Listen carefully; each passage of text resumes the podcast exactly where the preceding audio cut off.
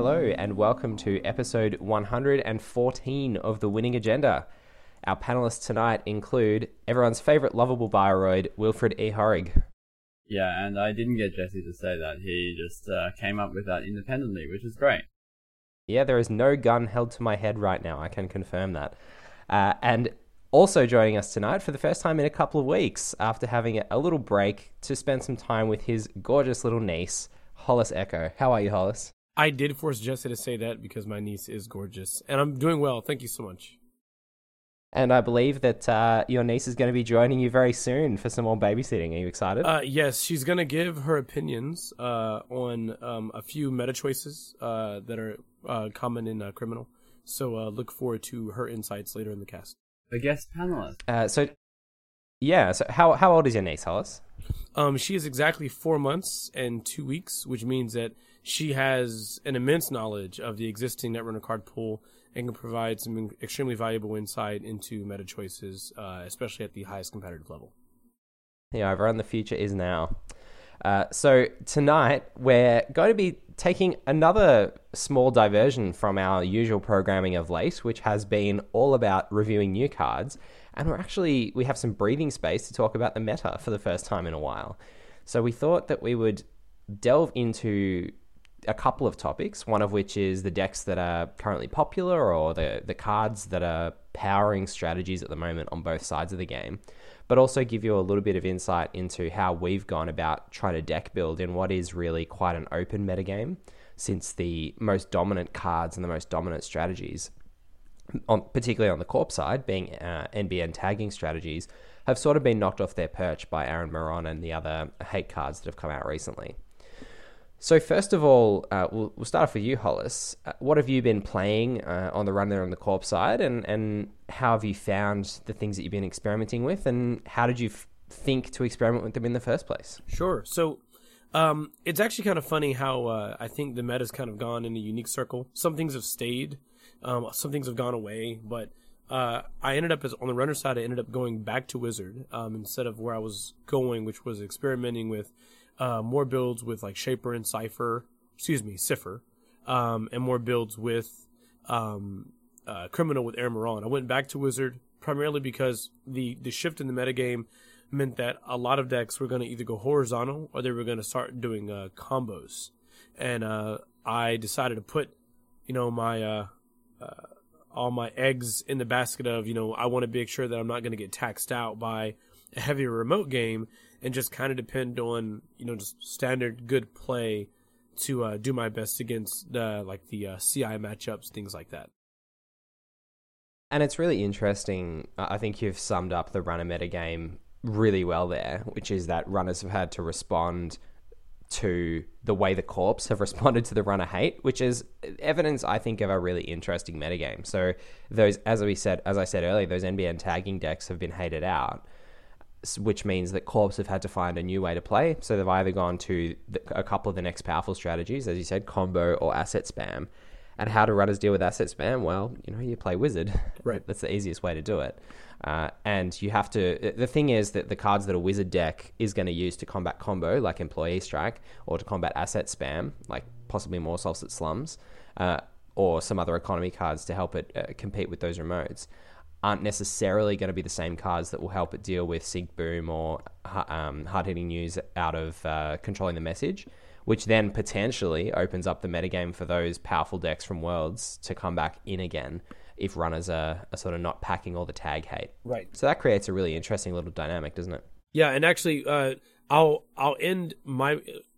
I have something to piggyback off of what you said, but I'll come back after everyone's had a chance to talk because a uh, a friend from Atlanta recently gave me some insight about a recent store champ they had, and I wanted to give everyone a chance to talk about how they've adjusted to the meta, and I'll talk about the outcome of their store champ.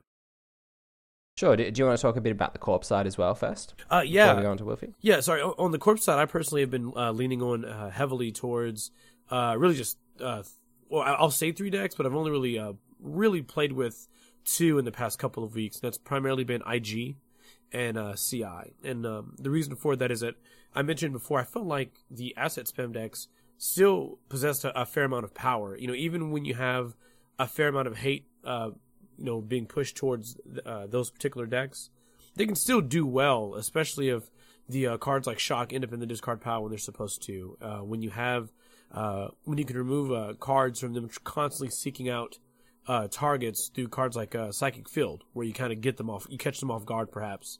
Um, I think that those those tools, you know, still give the deck power, even if you're trying to turn off IG's ability. And then, of course, the a recent a recent current called enforced curfew uh, helps the IG strategy. Not only does it you know reduce the runner's maximum hand size, but it's a great tool just to get rid of a possible employee strike that gets played. So not only is there a counterplay to you know your opponent's currents, but it's a really good one for that specific style of deck. And so um, I really like I really like uh, IG for that. On the CI side, um, it really feels like often if CI gets a great a great start, and on top of that, the addition of violet level clearance makes it so that before in CI, where you were maybe a turn away or a two turns away from having your, your combo pieces assembled, the sheer burst economy and burst draw available because of those those clearances in C, in cerebral imaging uh, allow you to assemble that entire package suite very quickly. Um, I think I've even seen I've had I've had games where they it ends in maybe three turns. Uh, I've had games that are longer where they have you know extra hate, but then at that point, once you know the combo, it's basically just you know counting it out. Okay, I need this amount of credits if they have this and this. Okay, they have this but not this. Let me see. Can I figure this out? Can I can I solve this puzzle and do this with the amount of credits that I have in my current credit pool? Um, and I hate to say this, but it, it is sort of it is sort of uninteractive in that regard. However, um, cards like Employee Strike, as I mentioned before, do exist where you know, whereas an IG, yeah, it, it hurts. It is, I, I would believe, even more hurtful in a in a cerebral image against a, a cerebral imaging deck because your entire strategy is directly dependent on you having a sizable amount of cards in your hand and you don't really have the same. And in your cerebral imaging deck, have Yeah. you been playing a current for that reason? Uh, I've only played one, uh, and I, Yep. someone's gonna someone's gonna kick me for saying this, but uh, I've only been playing one in uh, enhanced login protocol, and I, you know, my whole purpose for including it was simply just to slow down the aggression from medium as they begin to hit R and D and things like that. Um, I've been lucky enough to where, for me, I know that uh, employee strike hasn't been incredibly uh, incredibly common in the decks I'm facing. But uh, you know, as I look at more and more of these store champ winning lists and things like that, I'm seeing so many employee strikes in decks. Uh, I see a lot of wizard decks running three. My wizard deck is running three. Yeah. So if I were to if I were to really if I really wanted to play CI and it was I was going to take it to a tournament, I think I would kind of have to either a um bank on having all the pieces very early, so it's not a it's not a problem, or I, I would have to find those currents. I have to. Mm. And how about you, Wolfie? What have you been trying out on the on the runner side? So, since we last recorded, uh, I've been playing a little bit on Jinteki. Uh, I must admit that for a little bit I haven't been playing too much Netrunner, but I think the recent Jinteki power shutdown, I guess, or um, maybe who some Apocalypse. apocalypse, yeah, or something got sold to a data dealer, or maybe not. Hopefully, well, I don't know. It's all very flavorful, isn't it? Exactly. That's that's exactly the point that I'm trying to get at, Jesse. Um, but yeah, since Jinteki sort of the servers got wiped, uh, maybe it was an injection attack. Um, Or a singularity, even. yes. so, since the Jinteki servers got wiped, I think it was sort of a good reset. Um, of what is, I guess, basically for me the first post worlds meta, the first, you know, e- exploration into the post worlds meta, which might seem strange since worlds was a good four months ago now. Three months ago, three months ago. That's okay, I can count. Um, but uh, at the store championships that I played, I literally uh, played exactly my world's decks, and so yeah, like now that I guess um, is sort of a blank slate, I can't. I I'm sort of forced away from just playing the decks that I have been for a while. So on the runner side, I built a couple of things. I think the main thing that I've been working on is a Cipher um, Kate list, which I think is quite a common way to go nowadays. I've seen it quite a bit. Um, but I've there are lots. There seems to be lots of ways on the internet that people have built this sort of deck. So I'm interested to see where it sort of shakes out because you know at the moment my list has professional contacts, which might be Jason's favorite card. Um, but I've also Mm. seen you know lists which are more reliant on Temujin for their economy, lists with Lucky Find, um, and lists with just modded cipher and lots of card draw, like sort of the old pre, more like the old prepaid engine where you have quality time diesel, maker's eye. Um, Yeah, I think there are heaps of options for shapers for that deck. I've only played a handful of decks with professional contacts and peace in our time, uh, but I found that to be a fine engine when it comes together because you don't really care that much about the five credits if they're going to spend it rezzing ice that you're going to kill anyway. But obviously, there are times when you don't want them to have it early in the game. yeah, exactly. Like yeah, and peace in our time, I suppose, is sort of like Lucky Find in that regard. Um, in terms of where it pushes your, um, how how it pushes you to play the game, but yeah, so I think that's been a very interesting development. I think Cipher, you know, is while it is pretty good, actually hasn't been as like I don't want to say that the sky is or is not falling, but it seems like paying five for it, like you pay, paying five for a console, you expect the effect to be pretty strong, and I think Cipher definitely um, delivers on that, but not in a way that I think feels oppressive. Even though you do definitely have to build decks with Cipher in mind, and I suppose as uh, you were saying earlier, Hollis, the fact that um, people you've been going to and you've seen other people go to IG and CI, which are both sort of Cipher adjacent decks. Um, All right, why are we saying Cipher? Explain Isn't this it me. Why is it not Cipher? I don't know. um, I just thought, Uh, Hollis seems pretty sure that it's Cipher. Um, uh, my understanding is that the pronunciation is supposed to be uh, equivalent to that of uh, the the new null breaker, and in that uh, in that language, it would be pronounced cipher, not cipher. Ah, Um, Okay. I I'm sure read the thread someone. on geeks. Ci- Cipher sounds like you don't believe it. Like you just don't. You don't think Yeah, it's real. I, I, pr- I mean, I, I do like the sound of cipher better than cipher, but um, we all know that uh, how people react when you pronounce uh, Katie instead of Cody. So How about we just refer Yeah. to it as the five cost Anarch console? All right, well, you guys call it Cipher, and I'll call it Cipher, and then we have representation for all views on this Okay, podcast. but- That Nice. sounds good. Is it like sh- surely if we have a democratic process here, then it sh- you should you know we have the majority wants Cipher, so it's now Cipher. Ah, okay. uh, we'll, we'll have to consult the Constitution. okay. Um. Anyway, play on. No, that's okay. Uh, what was I saying about Cipher? Oh yeah, that's right. I was just saying that while it doesn't, it is strong. The fact I think that, um, as we were talking about in the card review of it, it's sort of pushed a lot of, um, like yeah, it's pushed a lot of decks that don't really care about the effects so much, like IG and CI, as Hollis was saying, back into the onto the forefront of the metagame. And I think that's a really interesting dynamic that, and you know, that's sort of the thing that you want when a powerful card gets printed, right? Is that it's good, like, it's good, definitely very good for a while before people adapt, and, you know, has, it's very strong, um, in a lot of situations and enables new archetypes, but there are ways that you can go to mit- mitigate its effect.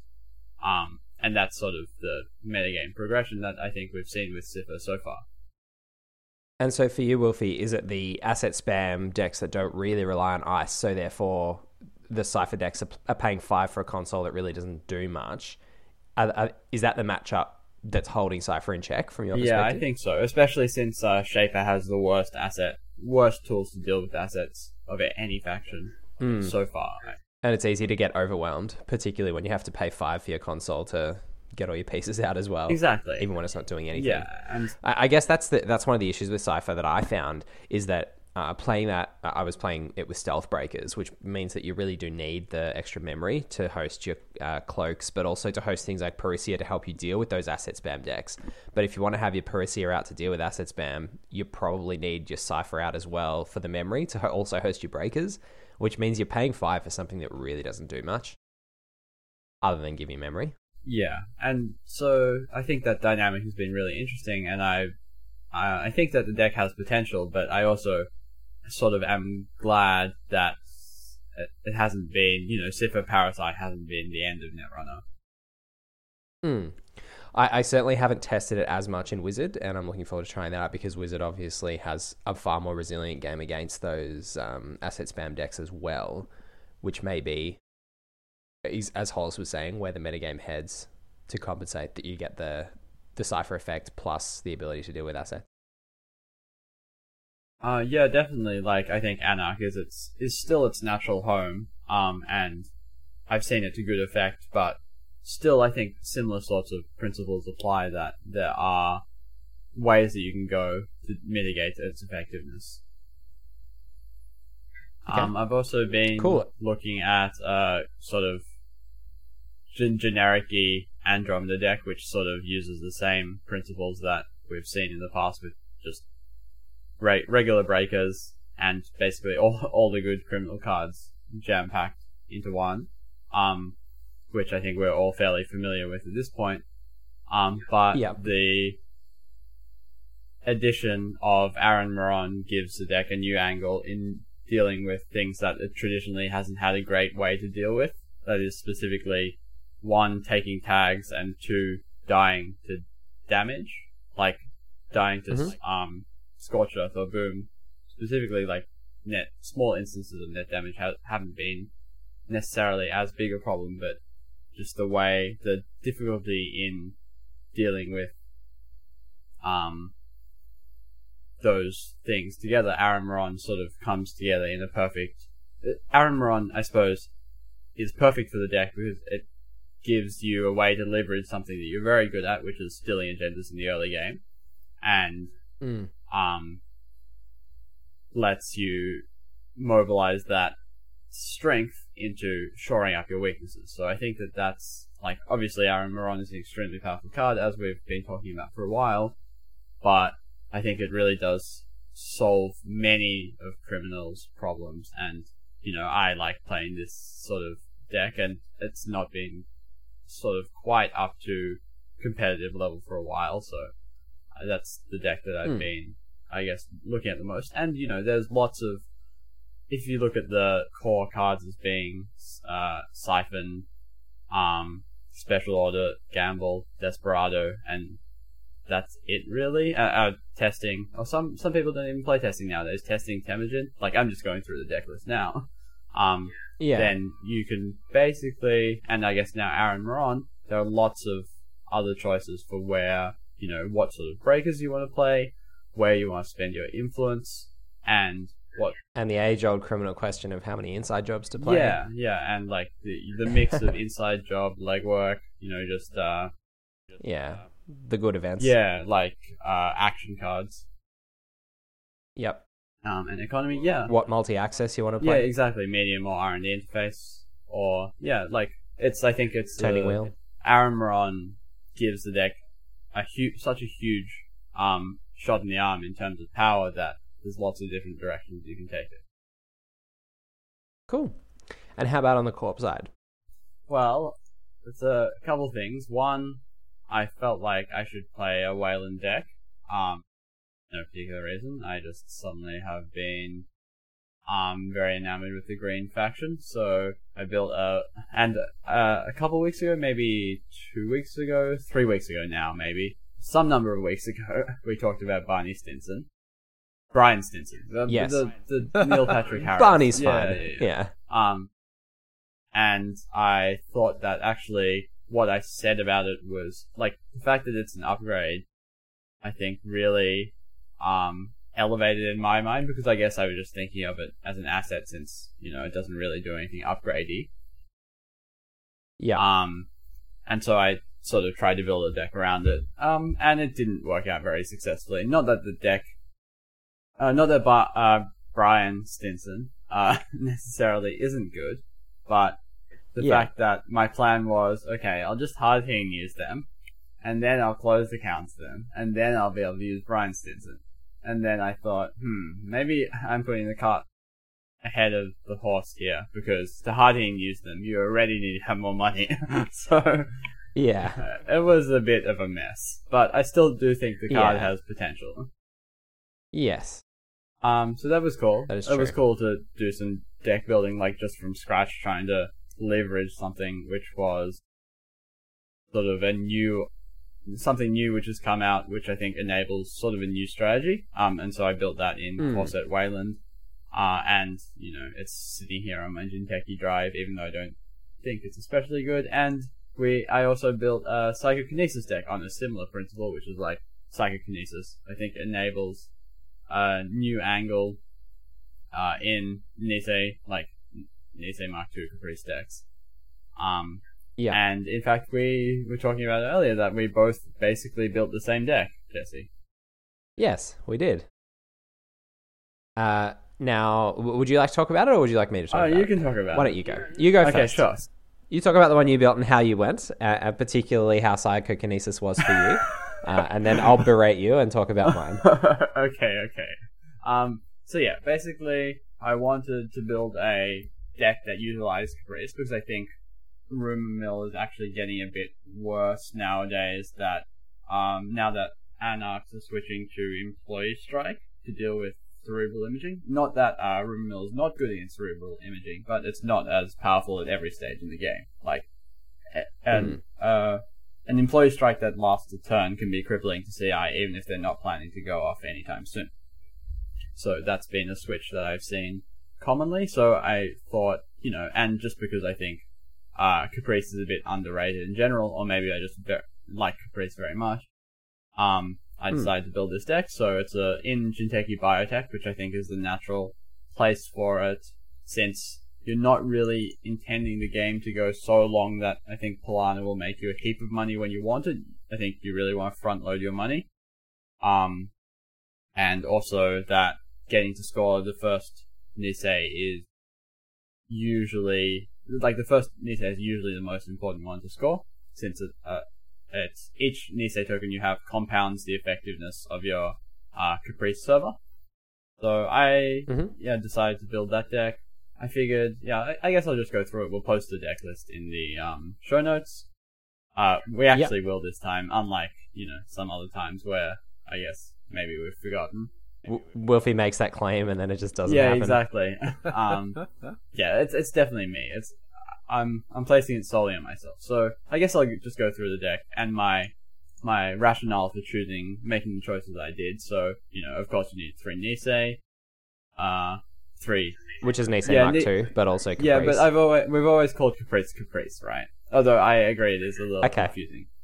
Um, so yeah, in terms of agendas, you need three Niseis, um, and then sort of from there you have a couple options. I think um, Future Perfect is still probably like I think the next strongest uh, Jinteki agenda just in any deck that's trying to score from remotes just because of how safe it is, how much safer it makes central servers. So I, I went with three Nisei, three Future Perfect, and then one NAPD, one GFI for um to round out the points. Um and then in terms of assets, three Jacksons, three Mental Health Clinic. Uh, Mental Health Clinic is a card which has not seen too much play recently, but I think in these kind of decks, you where you really want to build a remote early, it's strong because against decks where they can't necessarily deal with assets very well, you can put play it unprotected, and that's not a huge problem. And against decks where you know it's easy uh, for them to deal with assets, you can leave it in your remote until you're trying to score.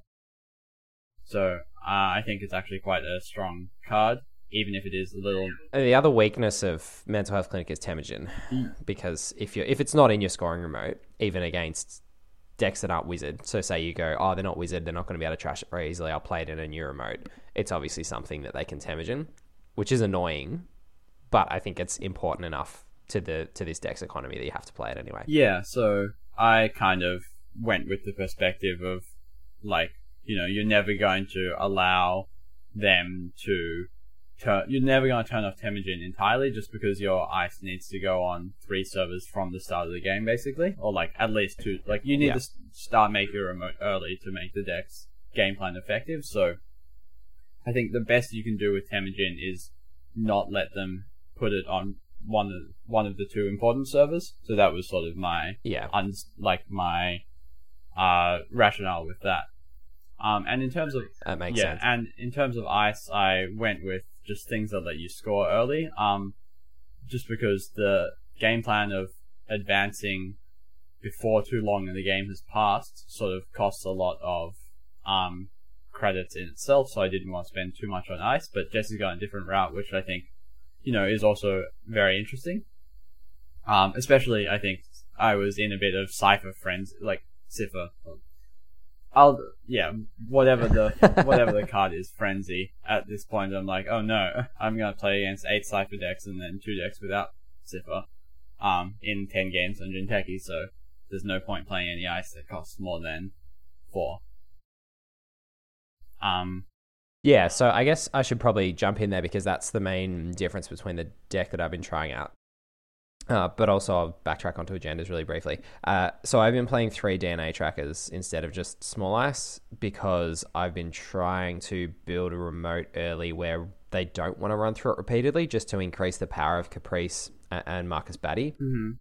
Uh, well, Caprice more so because you don't really want to batty a DNA tracker, but I guess you could. Um, so yeah, that's what the trackers are in there for, uh, for an efficient large piece of ice. I've also been playing a couple of Lotus Fields, possibly overestimating the effectiveness of them against Cypher as well. I mean, a, a lot of Cypher decks are going to be playing Faust uh, if they're in Anarch, or they're going to be playing Refractor if they're in Shaper, Black and both of those. Yeah, well, I mean, Cypher. Uh, uh, sorry, um, um, Faust, Faust and Refractor deal better with Lotus Field, I think, than Black Orchestra does. But obviously, Black Orchestra still breaks it. Um, but yeah, I mean, it's there as a, an option for a piece of ice that you can raise against those decks that doesn't die.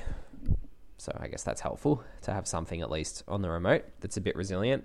And then I've got Mind Game as well. Did you have Mind Games in your Uh, no, I was thinking about it, but I thought that economy might be a bit of an issue. But like thinking about it, the card actually does seem quite strong. Like I was just worried that if you know you have to pay one each time, it's sort of taxing your economy that already really needs to keep a high pool of money in order to make Caprice effective.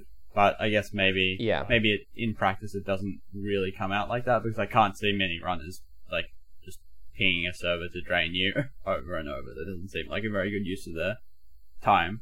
Like, not that they would do that all Yeah. the time, obviously, but just the fact that you have an ice that sort of requires you to keep a big pool of money to be effective sort of seemed a little strange to me. But then again, it's so efficient for its cost that maybe that makes up for it. Yeah, I'm not sure. I'm not sold on it yet, but I'm certainly giving it a go as an option for another early game in the run that's reasonably cheap. Uh, then there's Quandary and Vanilla, which are the existing cheap and the run options. Wall of Static, which has a little bit more teeth, and then it costs two for Paperclip to get through. And we're both playing the one outer Raw Dogging Cortex Lock. Uh, I I'm playing three Cortex Lock. I decided You're playing three Cortex Lock. I'm just playing the one Okay, outer. I- I'm going to get you early in the game. But I I think that I mean it's kind of this anti cipher thing again, but I think that Cortex Lock is I can see it being one of the strongest sentries nowadays. If people are relying on Cipher Parasite to break ice, sort of like you know, because it's Parasite for a Cortex like if they have clone chip, Parasite for a Cortex Lock is a fine trade. Um and then Yeah. if they don't have um if they're just hoping that you know they're gonna run, face check it, and then parasite cipher it, then that I was that you can get them that way, and it's sort of immune to mimic by itself, which I think is still Yeah. the most common sentry breaker in those decks. That's very good reasoning. Um, and then on the agenda side, um, I'm playing a lot more agendas than Wilfy, I think, and I, I don't necessarily know if this is what I'll end up with. This is very much a first draft, but I'm only playing one Future Perfect, the Philotic Entanglement, two NAPDs, one improved protein source just for a four advancement requirement agenda that can get you three points, uh, and one Brain Trust. Yeah, and I Uh, and part of the reason for that is that I'm playing two biotic labor as well, which can help to never advance the the protein source in addition to your biotech ability uh, if you've used your biotech on an Nisei, but also can score the brain trust or the philotic from hand. Yeah, and I think uh, when we get into the operations, we'll talk about uh, psychokinesis, I guess, which is um, one of the things that sort of makes uh, having threes, fours, and fives very appealing, which I didn't think about um, when building the deck. Like advancement required. Yeah, so agendas. yeah, so what do you mean by that? Yeah, so exactly? like it's uh, having the opportunity to choose between you, you know maybe a three costed a three for two and a five for three um is more powerful when you have a card like psychokinesis or like having both three for twos and five for threes in your deck is more powerful when you have a card like psychokinesis that lets you potentially choose between them when that's appropriate. Yeah, depending on the game Yeah. state. Um, so speaking of psychokinesis, what's the rationale for you for including that in the deck, and how have you found it so far? Um, I just yeah. So the rationale, like the deck, I kind of built the deck to take advantage of psychokinesis, since looking at it, it seems fairly powerful. Um, just because I think Caprice and Nisei Mark II of, you know, they for- form a power team, but it's not like we've all had situations where our opponent dismantles our remote, um, and we're sitting there with base like the wrong half of the duo in our hand and sort of wishing that we could get somewhere with that. So I think that psychokinesis gives you more action cards in those, you know, precious turns where you actually have scoring windows because uh, you know N- Nisei and Caprice are very good at giving you scoring windows, but much more together than apart. So that was sort Mm. of my rationale with including psychokinesis. Um, is that it finds you the piece that you don't um, necessarily have, and so the operations were kind of built with that as well. I have friends in high places to recur Nisei and Batty, since you know they're um, very likely to get trashed, and also anti Cipher um, tech as well. And then for economy, I have three celebrity gift, three hedge fund, and I decided to use my influence in sweeps week. Like, um, I sort of went back and forth on what's where I could use my influence, since I think actually the deck with, you know, very like basically no influence would still be, you know, sort of okay. Like all of the cards that you really want in your core strategy are Jinteki or neutral anyway. Yeah, my first draft had seven influence used. Yeah, like apart from Jackson, obviously. Um, yeah, but I thought Sweeps Week could help uh, two ways. One, it sort of um, it's more it lets you keep a wider range of hands because I feel like without an economy operation in your opening hand, you're sort of starting on the back foot. Um, yep, and two, it let you it- let you take advantage of drawing more more aggressively rather than gaining credits, which is important because you really need to introduce agendas into the game like quickly. I think.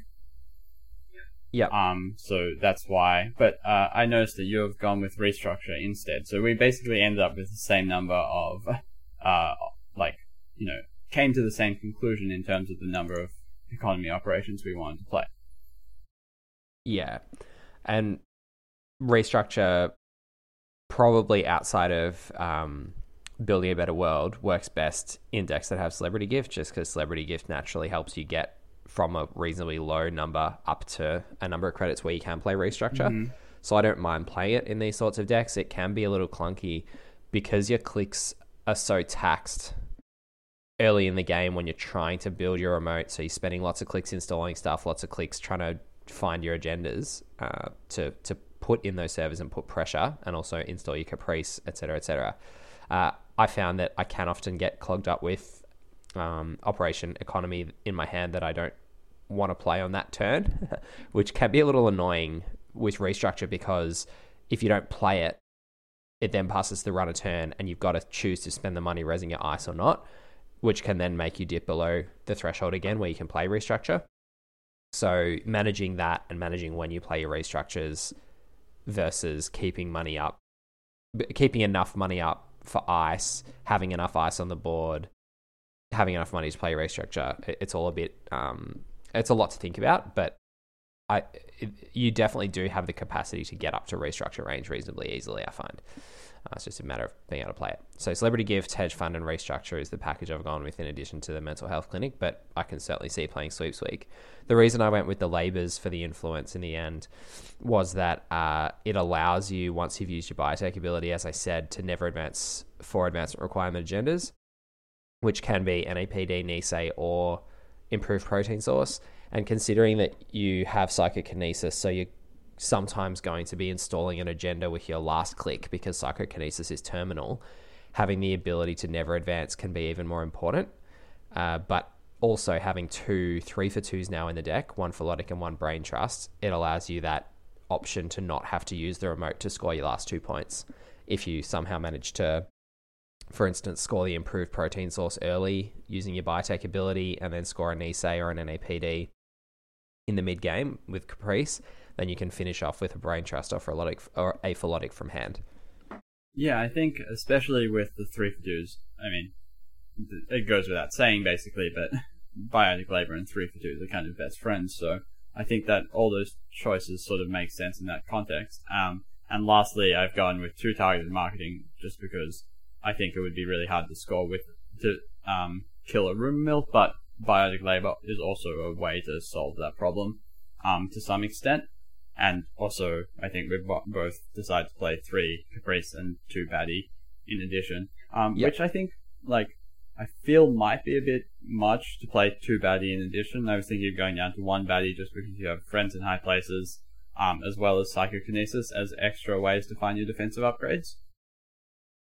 The upside to having two Batty is that you can have them on two servers, and because unlike Caprice, having one on R and D and one on your remote for Caprice is a bit redundant because you're unlikely to be able to actually use both of them. So it's really just in case something, you know, you're pretty sure you're going to lose the game on R and D, and you can afford to get rid of the one on your remote for a turn and then reinstall it with friends in high places. That's sometimes an okay play, but with Batty, it's sort of even better because not only do you not have to pay the two to raise the Caprice, but you can still stop that really impactful run.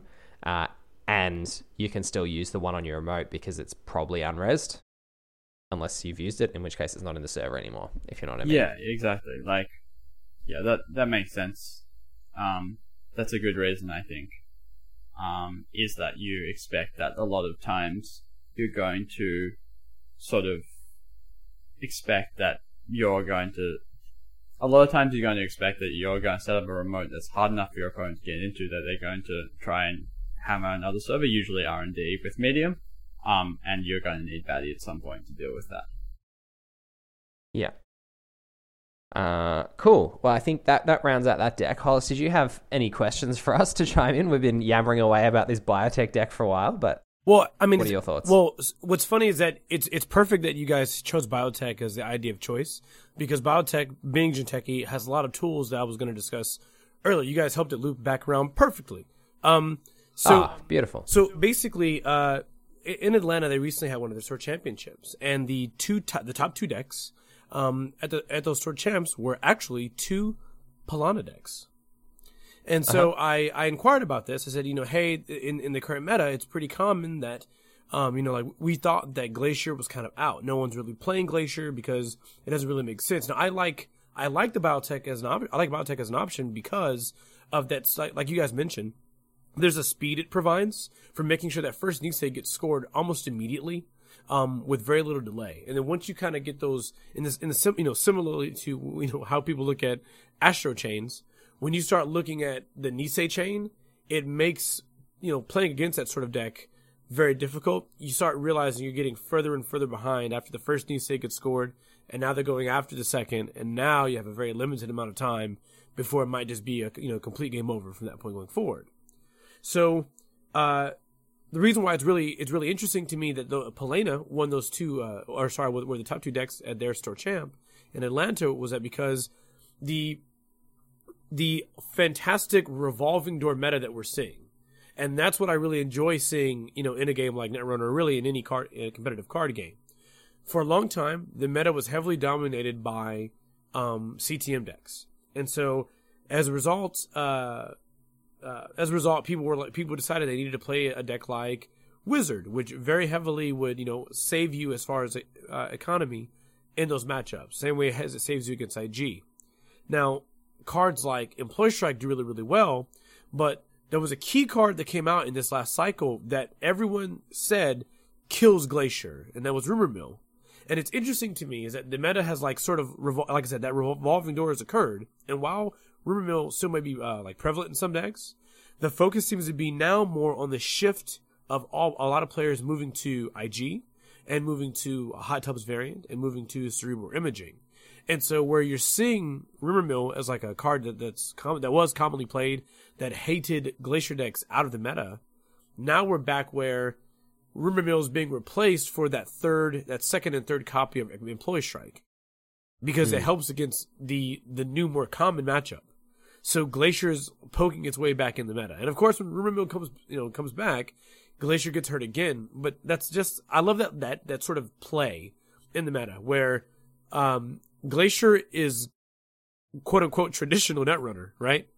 And yeah, it's been hated out, but you know now that people have forgotten about it, and this is sort of this happens every to me this happens every year with DLR decks. People people forget that DLR decks exist, and so they just they, they don't they go away for a while, and then there's a big tournament and someone brings a DLR deck and we forget how if we're not prepared for it how incredibly you know disastrous that matchup can be. Um, mm. and that's it. I mean that's that's sort of what the the kind of thing that I, I like seeing in the meta. I kind of like uh, I like it when decks sort of rotate out and then people think that they're you know you you sit down you make your deck for your store champ your regional and you go nobody's gonna play that nobody's gonna play Pālanā they wouldn't they wouldn't dare. How could how why would they? And that that yeah. person that's willing to challenge the meta they're rolling dice absolutely. But I mean if if everyone is that confident that Glacier isn't going to be played I mean it's there there you have it. So I, I don't know I, I love stuff exactly. Like yeah and and that brings us full circle, I guess, back to a, a really overall view of the meta. And I really like when the meta game is wide open on either side, and it certainly is wide open, I think, on the corp side right now. And it sort of feels like when you're looking through the card pool and looking to build decks, as someone who enjoys building decks, I feel like there's something really exciting just around the corner.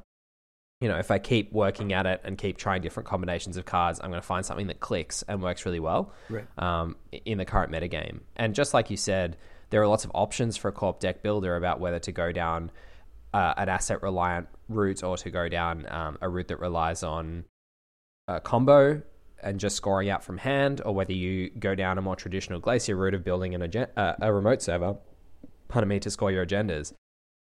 And all of that, yes, it depends on some reading the runner metagame and seeing how runners are responding, but it also relies on you considering uh, it doesn't rely on, but it gives you the opportunity to consider some new combinations of cards using some quite powerful and interesting cards like Psychokinesis that have come out in the last few packs and see whether that just that subtle shift of one or two cards in existing powerful strategies yep. can make the difference to push it over the edge. And having a metagame like that is really exciting to me. Yeah. Wilfy, any thoughts? Uh, final thoughts? No, I think you have summed it up nicely in that uh, an open metagame provides lots of opportunities for deck builders to sort of explore the areas that they find interesting about the game.